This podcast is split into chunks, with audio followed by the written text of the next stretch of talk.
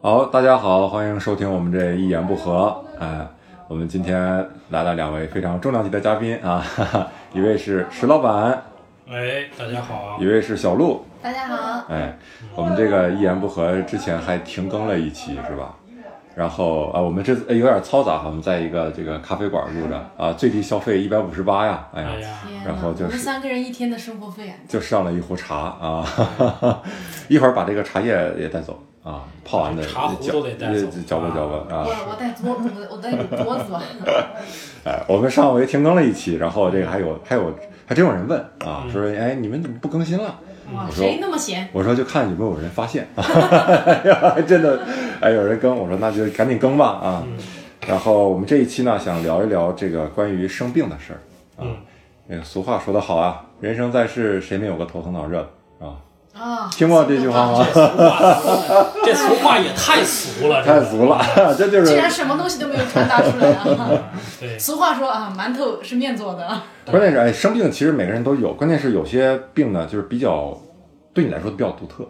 啊，有没有这种？你比如我，我做个例子吧。我我小时候一直有一种奇怪的病，就是肚子疼，哦，好奇怪啊，从来没有听说过有人肚子疼。长期的，你从来没有听过吧？我操，那你这几年白活了。我跟你说，肚子疼特别有意思。哦，长，我那时候是长期的肚子疼，而且是在就是我在某一个医院检查，还给他们创下了一个病例，就是半夜急诊啊，就实在不行了去，然后他们给我做 CT，说做那个透透视，说说有气泡在浮浮在上面，然后还让我看，我透过那个那个反光还看，然后他说哎没有没有过这个，然后就记这个病历，后来就是那个总疼，然后各个医院都查不出什么毛病，最后就实在不行上了北京，北京都跑了不止一个医院，嗯，最后一个医院给了一个一个诊断叫什么腹部癫痫，说就是肠子抽筋儿，跟我解释肠子抽筋儿。我当时想，肠子有筋儿吗？就是他妈不就是胃痉挛吗？我觉得不是不是，他是弄得还挺复杂。然后我后来这个病其实莫名其妙的得，莫名其妙的就好，哦，就很就是非常奇特的一段经历也没。有说什么药有用，然后对，不好使，而且那时候很长期。我那时候疼的最厉害的时候，我记得是，就是趴在地上抓的那个衣架，然后嗯大家也没有任何办法，就只能看着我那样。而且呃，我那时候看了一个理论挺有意思，就是你回忆童年的时候，经常是第三人称视角。我现在呃发现也是，我一回想我当时趴在地上疼的时候，感觉是一个，我看见一个小孩趴在地上，自己站在那儿看着是吧？对，而不是一个我看，而不是我看到一个衣架的腿儿或者是地板的视角，啊这个这个很有意思。哎呀，好可怜，几岁啊那时候？那时候二十八还是哎呀，这上小学昨儿的事儿啊，小学是吧？对，挺有意思的。嗯，嗯，石老板，你有你有个什么？你就说的什么就就是特殊的病是吧？就这个病不常见是吗？好像还我还真没有过。你不是身上有有一些这个我是我是烙印吗？伤吧啊，对，那个那个能不能算病呢？就是我三岁的时候，这右胳膊被开水烫过，啊，就是我想吃煮鸡蛋，我奶奶给我做好以后，我就把那个，我就去，就是我我的这个伤都是因为这个贪吃，都是因为贪吃，然后而且还是因为吃煮鸡蛋。那个 那个水泼下来以后呢，就是我我我去扒那个案板，那个案板就被我给扒的一下就翻过来了，然后这开水就从我的前胸一直流，我整个右胳膊现在全都是一条胳膊全是烫伤，就是说我那时候只要再矮一点儿，这就到我脸上了，就整个就就扣我脸上了，所以就特别、哦特别的这个这个特别的运运气好，然后就小学三岁，然后就那个胳膊做做就是做手术，然后住院，然后特别疼嘛，就是你你要把那个药膏抹到胳膊上，然后把纱布贴在胳膊上，然后要换药的时候是把那个纱布连同那个药膏揭下来，然后整个这个楼道里都能听见我撕心裂肺的这个喊，就是特别疼，喊什么呀？爽！太爽了！再来！两个煮鸡蛋，这做，然后也也住了，我现在想不起来住了多长时间的院了，反正住了很长时间的院，然后后来还就是等我大了，还这个胳膊就因又因为这个事儿做了一次手术啊，然后第一次打麻药，然后整个右胳膊就是大概一个假期就不能用，然后呢就吃饭什么得用左手，吃饭打游戏得用左手，包括别的也得用左手，那个时候还没有别还没有的事儿，别的事儿我知说写字儿啊，呃，帮别人也也没有啊。写字帮别人也也也可以嘛，左手。啊，然后就是就是挺不服，而且那个时候就发现，那个时候就就玩电脑，就把那个第一次把那个鼠标的左右键的使用习惯不是把使用使用习惯给调过来，就是它有一个左手型人的这个使用，啊就是左手左键是右键，右键是左键。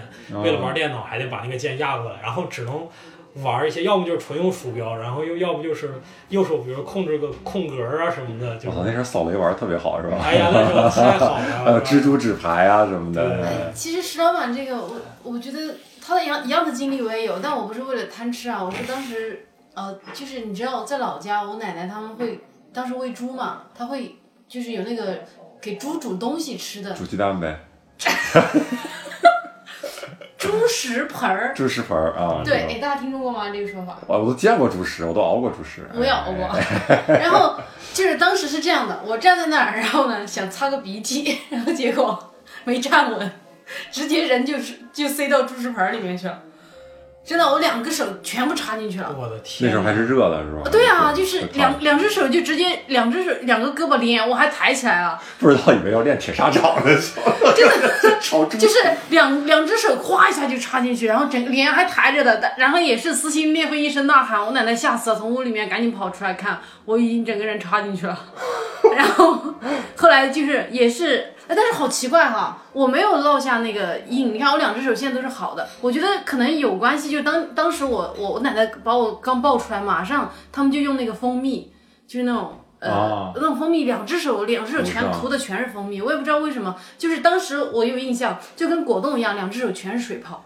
好像是他涂蜂蜜是为了跟空气隔绝吧？哦，有有点那个原因。对对，我不是啊很清楚啊，啊但是我真的有印象，当时就整个人，哇，太吓人了，两只手，当时也小孩嘛，就真的是，就像那种莲藕一样，两只手全是，就是里面是肉，然后外面包了一层果冻，两只手都这样，然后就、嗯哦，一天到晚就就你也人也动不了嘛，然后还跟我奶奶去地里面，就每天这样抬你是在地里装稻草人儿是吧？往那一站，然后过一会儿蜂蜜蜜蜂又，然后又肿了这两条胳膊。然后两只手奶奶在旁边笑，好，真的就是呃，当时但是小时候的这种印象，我可能会自动抹掉啊，就是嗯我不不太记得后来是怎么慢慢慢慢熬过那个好的时间的，我只是有印象，当时两只手全是水泡，但是现在一点疤都没有，可能跟蜂蜜有关系。哦，那是你他太幸运了。对对对，像蛇板，蛇板这个时候它是被水烫了，然后烫成这个样子，我当时也是烫的，你说要被蜂蜜烫，是不是就就直接没有疤了就？嗨，热蜂蜜是吧？不是，就像你这种，比如说你小时候被烫了，但是你长大以后会不会反想过这个问题？说，哎，为什么发生在我身上呢？然后有没有觉得说有点怪大人说当时怎么没看好我呢？嗯，没有怪，就完全是我自己的问题。就就因为我觉得年纪太小了，以至于说这个事情对我可能没有造成多大的心理创伤，就因为太小。就包括我跟你说，我当时换药很疼，这个事情是我有印象，但是我没有觉得这是一个很悲惨的经历，因为可能太小了，而且小孩儿呢没有太多的就是就是说羞耻，或者是就觉得右胳膊烫特别不好看，那也没有，所以我从小我就觉得，你看很多人他就是烫完以后他就不愿意穿短袖了，但是我从来都不觉得，我觉得他他是我的身体还是应该一部分。嗯，还是你不应该穿短袖。还是不应该应该把头给包上，但是就因为太小了吧，可能是。啊，所以还还没有那种感觉。对对对，我就一直觉得这是一个好事儿，就是人就我就说人总有一坎儿嘛，你过了这个坎儿，可能一直就后后面就比较顺利。我这之后真的就没有人生没有遇到什么特别大的坎坷什么的。我天，嗯，你真的这就算你的人生大坎儿了吗？这个人生挺大的坎儿啊。天哪！我在那事儿之后还经历了很多你那真不算坎啊儿，你那真不算坎儿，一只胳膊给你留下了一条胳膊的永久性的伤疤！对吧？那你你看你可这两个手现在因为我们家有钱呀、所以我们有蜂蜜。没有钱啊。我我真的我到后来还是经历了挺多特别就是什么呀不算呃就是病啊伤啊什么的。比如说我小学三年级的时候跳皮筋儿，然后呢我就把我牙门牙给摔飞了，真的就是悬空直接我从地就是呃你们跳过皮筋儿吧？就就浮跳的死高的那种。呃嗯，哦，你们男生跳这种，石老板的，嗯嗯就跳的特别高，然后就整个人没站稳嘛，就咵一下脸，真的是脸先着地，然后我还笑着着地的，然后门牙着着地，对，然后我的门牙然后就笑着哭。然后我的门牙就飞了一半，嗯然后我还不知道，因为当时因为我牙齿太坚固，所以你好像没有什么感觉。我起来我还在笑，然后我同学就指着我说：“小鹿，你的牙齿没有了。”我靠所以所以那个是乳牙是吗？不是，当时已经长成正常的牙齿了，然后那那个牙齿就有一半没有了。那你怎么办啊？然后天呐，你们不知道，我那天下午没有上课，我我回到家，然后我我还不敢告诉我妈我是跳皮筋儿，然后我告诉我妈是上厕所的时候太挤，被人一掌推过去，然后我摔在厕所里，把牙齿摔飞了。摔到厕所我我觉得你还不如说跳。这这个故事的有哪方面更更牛逼呢？我觉得我也不知道。对，就是我因为跳皮筋是你玩儿玩儿嘛，然后你那个上厕所的话你是被害人啊，对吧？我就感觉就说是别人推我的，啊，那你妈没追究，谁推你的？当时他们，当时他们居然也也也就，他们是我不知道是将信将疑还是怎么着，反正也没有问这个事儿。我是到很多年之后才告诉他们，我其实是自己玩皮筋然后摔飞的。然后我记得那天下午回回到家里面，就一个人拿着镜子，然后看着自己，就看着没有一半的牙齿啊，哇，你整个人真的就崩溃了，你觉得人生自己人生已经不完整了。你那时候就这么爱美啊，就是对自外貌你知道吗。对，当时就是在牙齿飞了一半之前，你不会意识到自己有多好看，你知道吗？但是牙齿飞了以后，哎你意识到多难看。这个确实是。是啊你在那儿，我就一个下午盯着那个镜子，我当时还在脑子里不断的在想，说啊，还有同学说我长得像赵薇，这回完犊子了，这牙齿没有一半，像个毛线，真的，你就觉得以后怎么办？就所有美女，人家一笑起来，肯定牙齿都是完整的呀。你说你一个女生笑起来牙齿没有一半，还怎么美女？而且当时我不知道这个世界上有补牙这回事儿，嗯，所以你就你就能想象那个下午，我觉得我完蛋了。嗯，就觉得所有美好的生活与我无关了。但是也奇怪啊，后来慢慢的也就习惯了。然后你那颗牙呢？就后来哦，我现在牙，我现在牙齿是假的，烤瓷牙。真的哦啊，我这个还是一个烤瓷现在多少钱呀？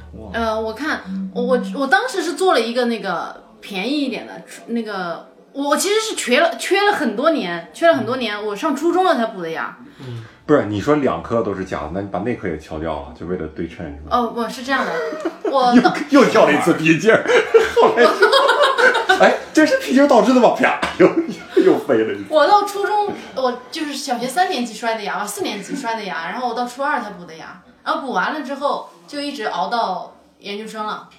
那那颗牙齿这么多年很坚挺啊，里面还就是有钻，有什么什么那个啊，我知道。钢针嗯在里面。嗯然后到后来它那个因为钢针会脱色，它就开始变色了。后来就去重新把牙齿给弄，然后呃，对我就换了两颗，因为有点不太对称。然后呢，我现在两颗门牙是假的，嗯烤瓷牙，嗯然后是研研一的时候做的吧，嗯六千，一颗一颗三千，嗯，当然真的挺好用的，嗯，看出来了。十年保质期而而对，而且你这个真的很难看出来，哦，对对对，就是颜色很一致。我有一个我有一个哥们儿，他更惨，他是怎么回事呢？他是跳蹦床，哎也不知道他咋跳的，蹦床能够把牙碰到膝盖上，然后 啊，上面四颗门牙全都削了一半儿。膝盖硬啊，这哥们儿。这个，而且我们当时在美国，你知道吧？他是在美国人家里边后面有个蹦床，所以蹦床这个单词，我至至今我知道它怎么是是什么，一般人不会知道这个单词。叫 half teeth，叫 half teeth，对，叫 teeth broker，对对，然后他就那个就是因为看到我前上面四颗牙全都给断了，然后他后来又补了一次，然后补完又断了。然后就就就，然后我们整个去美国去玩，他就没没玩成，他就一直在人家里边住着，然后就治牙，我操！哎，你你这么说，我才有点有种感觉，又发现牙是我们平时比较能忽视的，影响审美的一个，但是其实感觉它是最影响一个人气质的。哦是牙，因为我为什么说这个？我想到我回我大爷家的时候，我大爷平时就是假牙，他是真牙和假牙掺在一起，嗯然后整个一个牙套戴上去。平时一张嘴呢，感觉特别好，牙整齐很白。然后那天就摘下来假牙给我看，我天！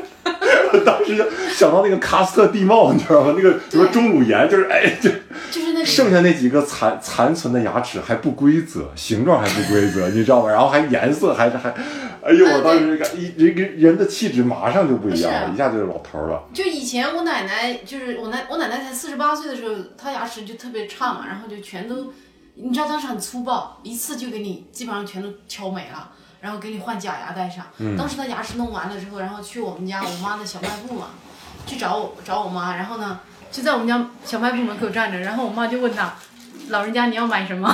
没认出来，真的真的影响很大。然后我记得之前我就是呃在烤瓷牙和就是在你要做烤瓷牙有一段时间嘛，你中间得戴个假牙，特别难看，我整天话都不讲。就真的是创造了一个记录啊！跟就是我爸妈带我出去吃饭，跟那我爸他们单位的人，我从头到尾一句话都没有讲。我就提前跟我爸妈说，我说你刚刚说好啊，我牙齿难看，我今天不讲话。我真的从头到尾没有露牙齿，就一直笑，因为真的很笑还得特别没有自信。你那个牙齿没有了之后，真的对，有点像感觉你一直明确的知道自己牙上粘着一根韭菜，就是所以就不敢露嗯，啊。而且我我有一个特别有意思的就是关于牙，就是我小时候特别奇葩，就是我两颗牙中间又长出了一颗牙，哎，你跟我一样，是吧你长的什么牙？什么样形状？人牙牙就是就是就是正正常的形状，哦我正常形，而且就是就是为什么呢？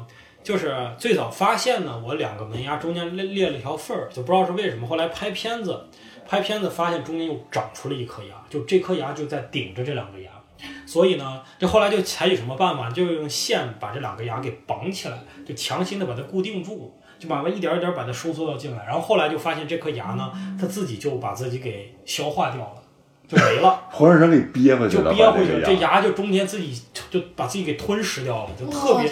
不知道还能人还有能有这种这种，或者他这一直到现在这儿还有，我也不知道。所以你石老板，你鼻子上那颗牙就是这样出来的对对对对对，鼻子这颗牙就是这样出来的我当时是两个门牙中间长了一个三角形的牙，啊。特别奇葩。然后后来那就是这虎牙长得，对，那就是虎牙本来是长我我觉得我觉得那个牙出来就是为了让我这个就是卸某种特定的螺丝的，就是那种三角形的螺丝，啊哎，我就可以卸它。对，哎，这个你们有人那个住过住过院吗？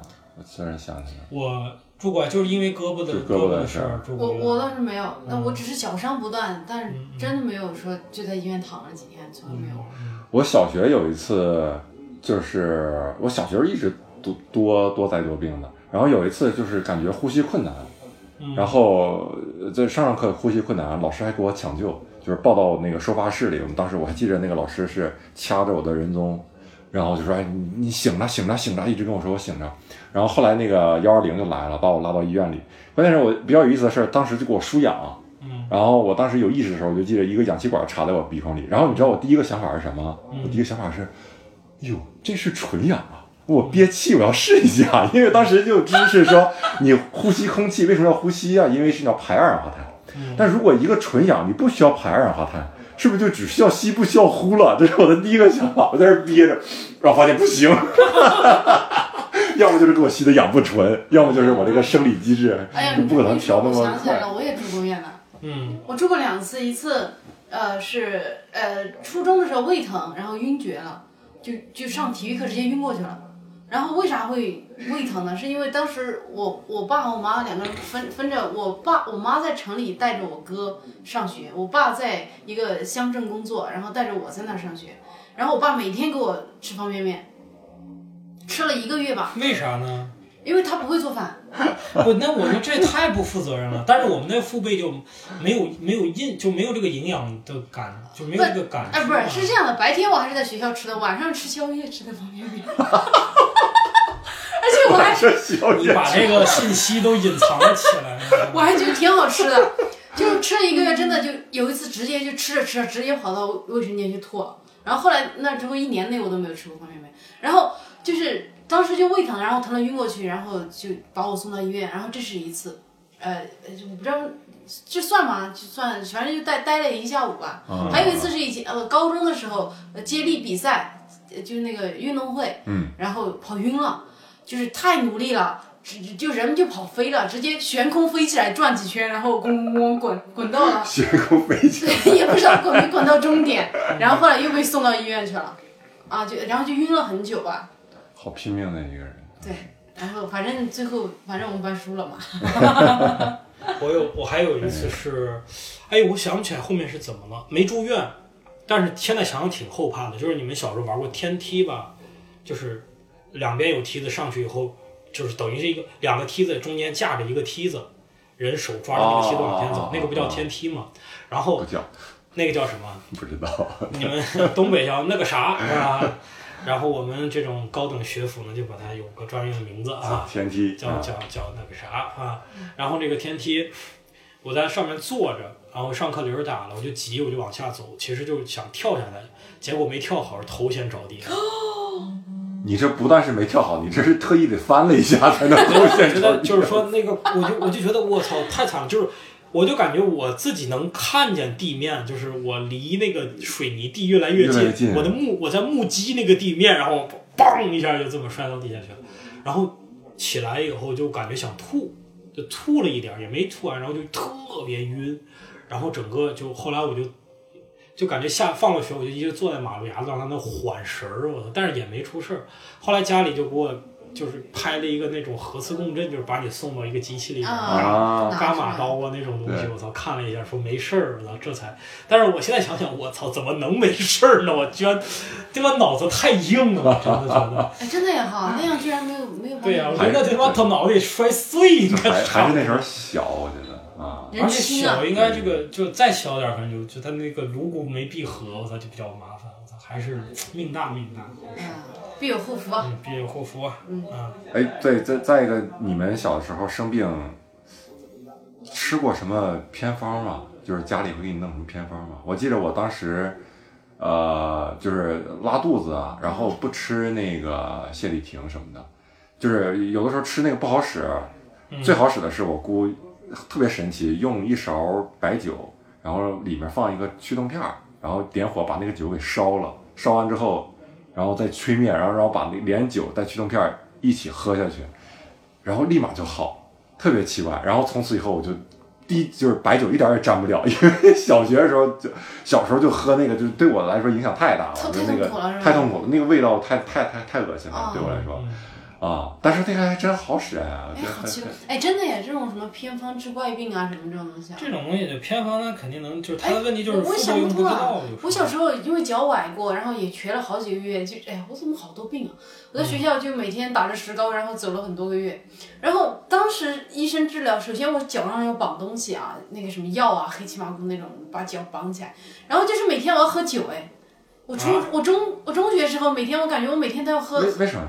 喝那种就是药酒，药酒。嗯，我不滋知道。阴补肾的，每天都被逼着喝酒，我妈每天中午回家吃饭，吃吃完饭就要喝酒，喝完酒再走。下午带着酒气 对呀、进的去上课是吧？对，哎，我觉得这个偏方很有意思，因为你想一下，有的偏方吧，它是真的管用，就是你个人经历，不管是怎么解释或者无法解释也好，它真的管用。所以你会想，哎，为什么这么管用的东西，居然这样的配方、这样的机理，居然医院没有掌握？啊，嗯，对吧？很有意思。然后再一种就是有的偏方它一直不好使，其实一直是伪科学。嗯啊，但是不管害死了多少人，居然还有还有人在传，就是嗯按理说应该是一个东西不好用的话，我随便编一个东西，大家试验以后不好用就就不会用了。这个这这两个问题我给你解释。啊哎，解释解释。第一个问题就是说，医院推一个药，它是要经过反复的验证的，它是要把副作用，呃，都列出来，然后要经过什么双盲测验。在西方，一个药从研发到上市要花十年到二十年的实验，先做这个实验，再做临床，再各种找找这个志愿者来试，他才的，就是说他有些事儿能是是管用。他管 A 用，但是可能有一个 B 用，你不知道这个 B 会是一个很大的副作用。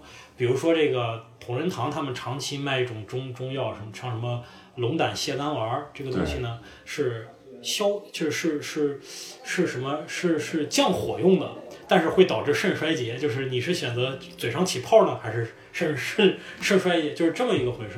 第二个问题是什么呢？就是它有些偏方一直没用，但它比如它恰好治好了一两例，或者是说就是或者是说根本就不是这个偏方的用，是人家本来就能好。但是呢，一般来说，人的传播学上是，我这东西把我治好了，我会去到到处到到到处给人讲。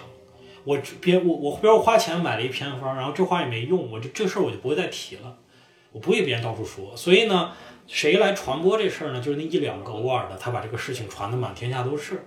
更多的人吃了也没用，那也不传了。那又有一两个人又又有用了，他就继续传下去。这这这这种传播效应，让他觉得就把一个没有用的偏方，他也能传那么久，是这么回事。哦，嗯，我就是觉得有些偏方，就包括治癌症的什么的，治癌症，好多人还我这个是会去这个事儿我有亲身的体会，而且当时呢，就是说，我叔是得肝癌晚期，就是在西药上已经是在西医上嗯已经、完蛋了，对西医上不可能跟你说说我我们还能能治是吧？没有办法。但是这中医，而且这个人后来，这个人也也也很有问题，就是网上都知道很有问题，叫什么刘太医嘛，就这么一个人，已经就后来被关进去过。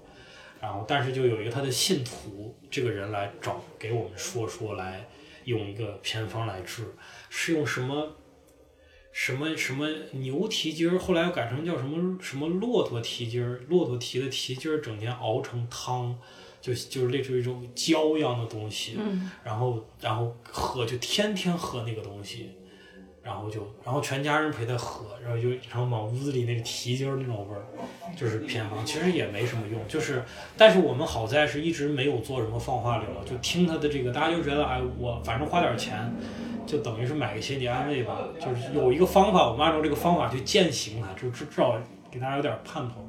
就到我说到最后也是，也虽然是没有，也没也没能把它治好，但是呢，至少是没有让他受什么罪，就等于是信了这个中医的方子，也没有做放化疗。因为西医，你要是真要听西医的，它只有放化疗，就没有别的方法。嗯，所以就就是这样，也是正，他的最后就是一个正常肝癌晚期患者的一个时间周期，也就、也就走完了，但是也没什么没受没受什么罪。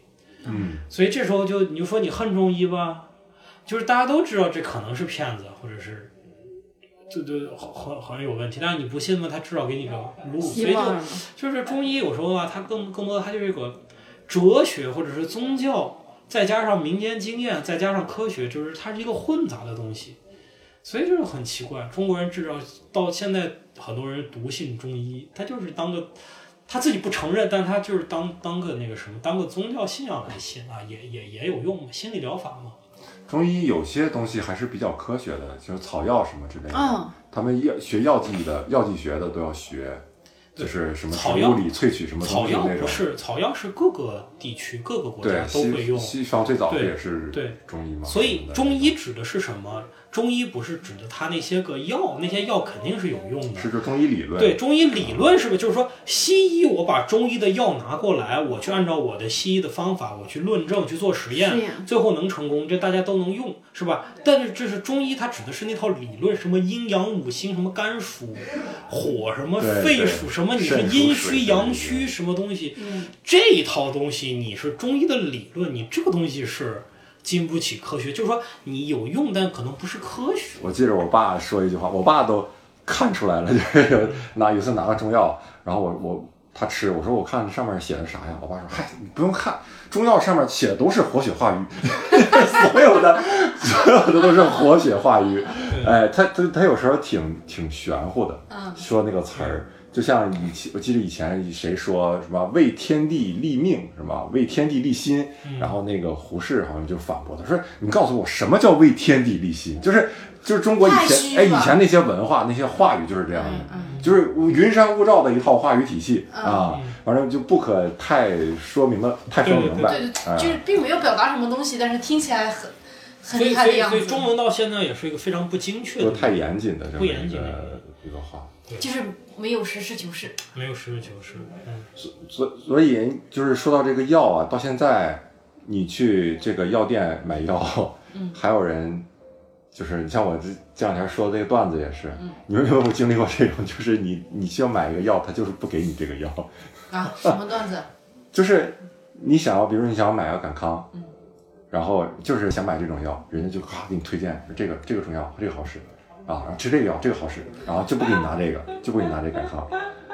哎，啊，咋了？感康是禁药吗？然 后就是便宜的药啊，然后或者是好使一点的药，其实我真不觉得感康好使，我后来就干脆不吃了、嗯啊。但是去药店，反正我就是这种感觉，你让他拿一个正儿八经的药真困难，哎没有办法相信药店给你推荐的药，你只能是自己先去查，然后药店这些人呢，而且你你，我觉得现在首先药它卖的特别贵，现在我不知道是为什么，是我以前买药自己不花钱还是怎么着？确实是越来越贵，而且我前一阵看新闻说，好多现在非常便宜的那种必需品的药，嗯就已经不生产了。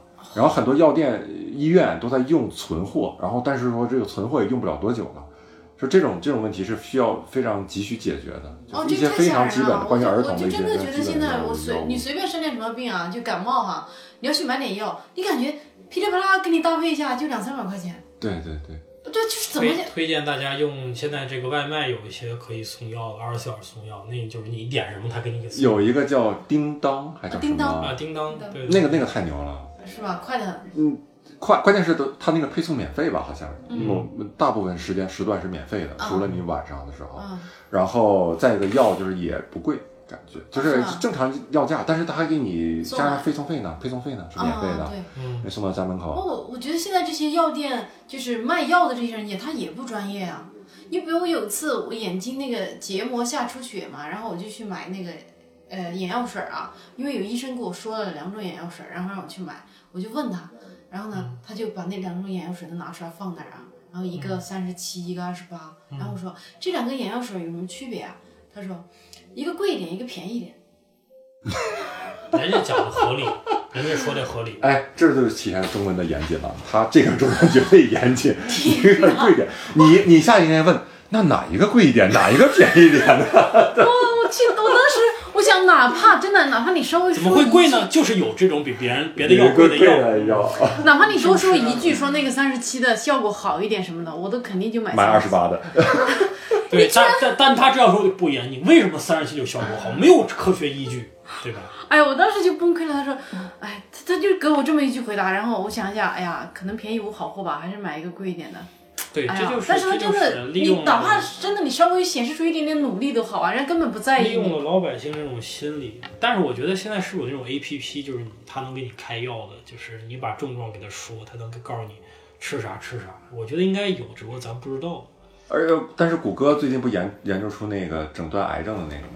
那个机器，嗯，呃，电脑哦就是把你的所有的诊断数据输入进去，它判断癌症的速度和准确率比主流现在美国主流的这个方面的职业医师要快、嗯要高。嗯因为因为他的数据啊，还是大数据的问题，就是你看我再一个，它的计算能力，对对大数据就就就说你看这个啊医院特别，餐厅有钱人都想这个餐厅啊就没人去，就我去，想让它高端嘛。这这高档小区就别人别都别住。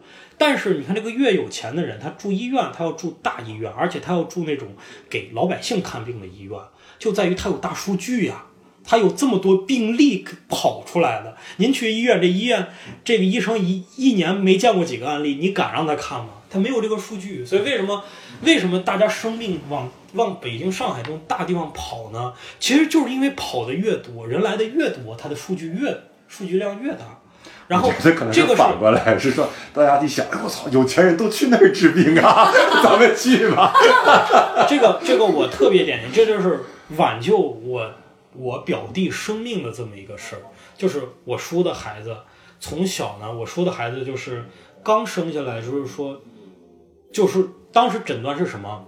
说这个是智障，是脑瘫，就是拍出来片子说脑瘫，就是我们家都准备安乐死了，已经就把针都准备好了，就到这个程度。然后我爸就说：“我操，我不信。”多多大呀？应该刚生出来刚生出来吧？对然后呼吸呼吸呼吸不正常，呼呼吸不了，然后无法正常的进食，就是这样。啊？我爸就把这个片子，那就甘肃，我我妈是这个，就是甘肃最好的医院啊，兰州军区总医院。我爸是那儿，我妈是那儿的大夫，并且我妈的同学是兰州军区总医院的院长，就是调动全甘肃的最好的医疗资源，就看出这个结果。我爸就不信，就拿着这个片子到北京，到北京也没有预约，就就找人家预就就叫抢闯到人家门里边，就找人家那个医师。那医师一看，是你这这孩子什么毛病都没有，你就好好好养着吧，就完了。就一就一看片子，就后来发现就是婴幼儿的这种，就是因为颅骨没闭合吧，还是什么东西，他就是脑部有积水，过两天他自己就好了。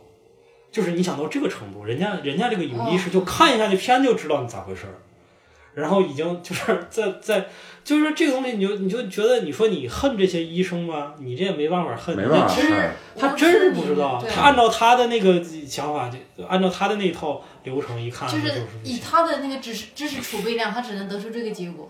对呀、对吧？他的所以所以你说你说这是这就是你说是不是草菅人命？你说是不是草菅人命？那就是这样啊。所以说，有些时候你看这些人为有病就来北京、上海这些地方跑，然后之前有人说说这其实也不是多大的病，嗯就都往这儿来，就感觉这个北京的医疗资源啊有点太太被过度使开发使用了，嗯很多病你在当地都可以看，但其实发现当地是可以看，但是会误诊啊，关键要哎呦时候。当天哪，这个我亲身体验。真的我爸去年来北京看病就是这样。我爸去年一年住了七次院，呃，是去年还是前年？反正一五年吧，一五年好像是前年。前年，嗯，前年，哎呀，尴尬。嗯啊，好，一五年，然后就是他是因为人胖嘛，然后就那种呃膝盖有问题，然后就一个诊断说是膝盖积水啊什么的，然后一直往把把那个膝盖里面的水往外抽啊什么的，就是一直在当地的医院住院，然后一进去就打吊针，然后就就在医院待很久，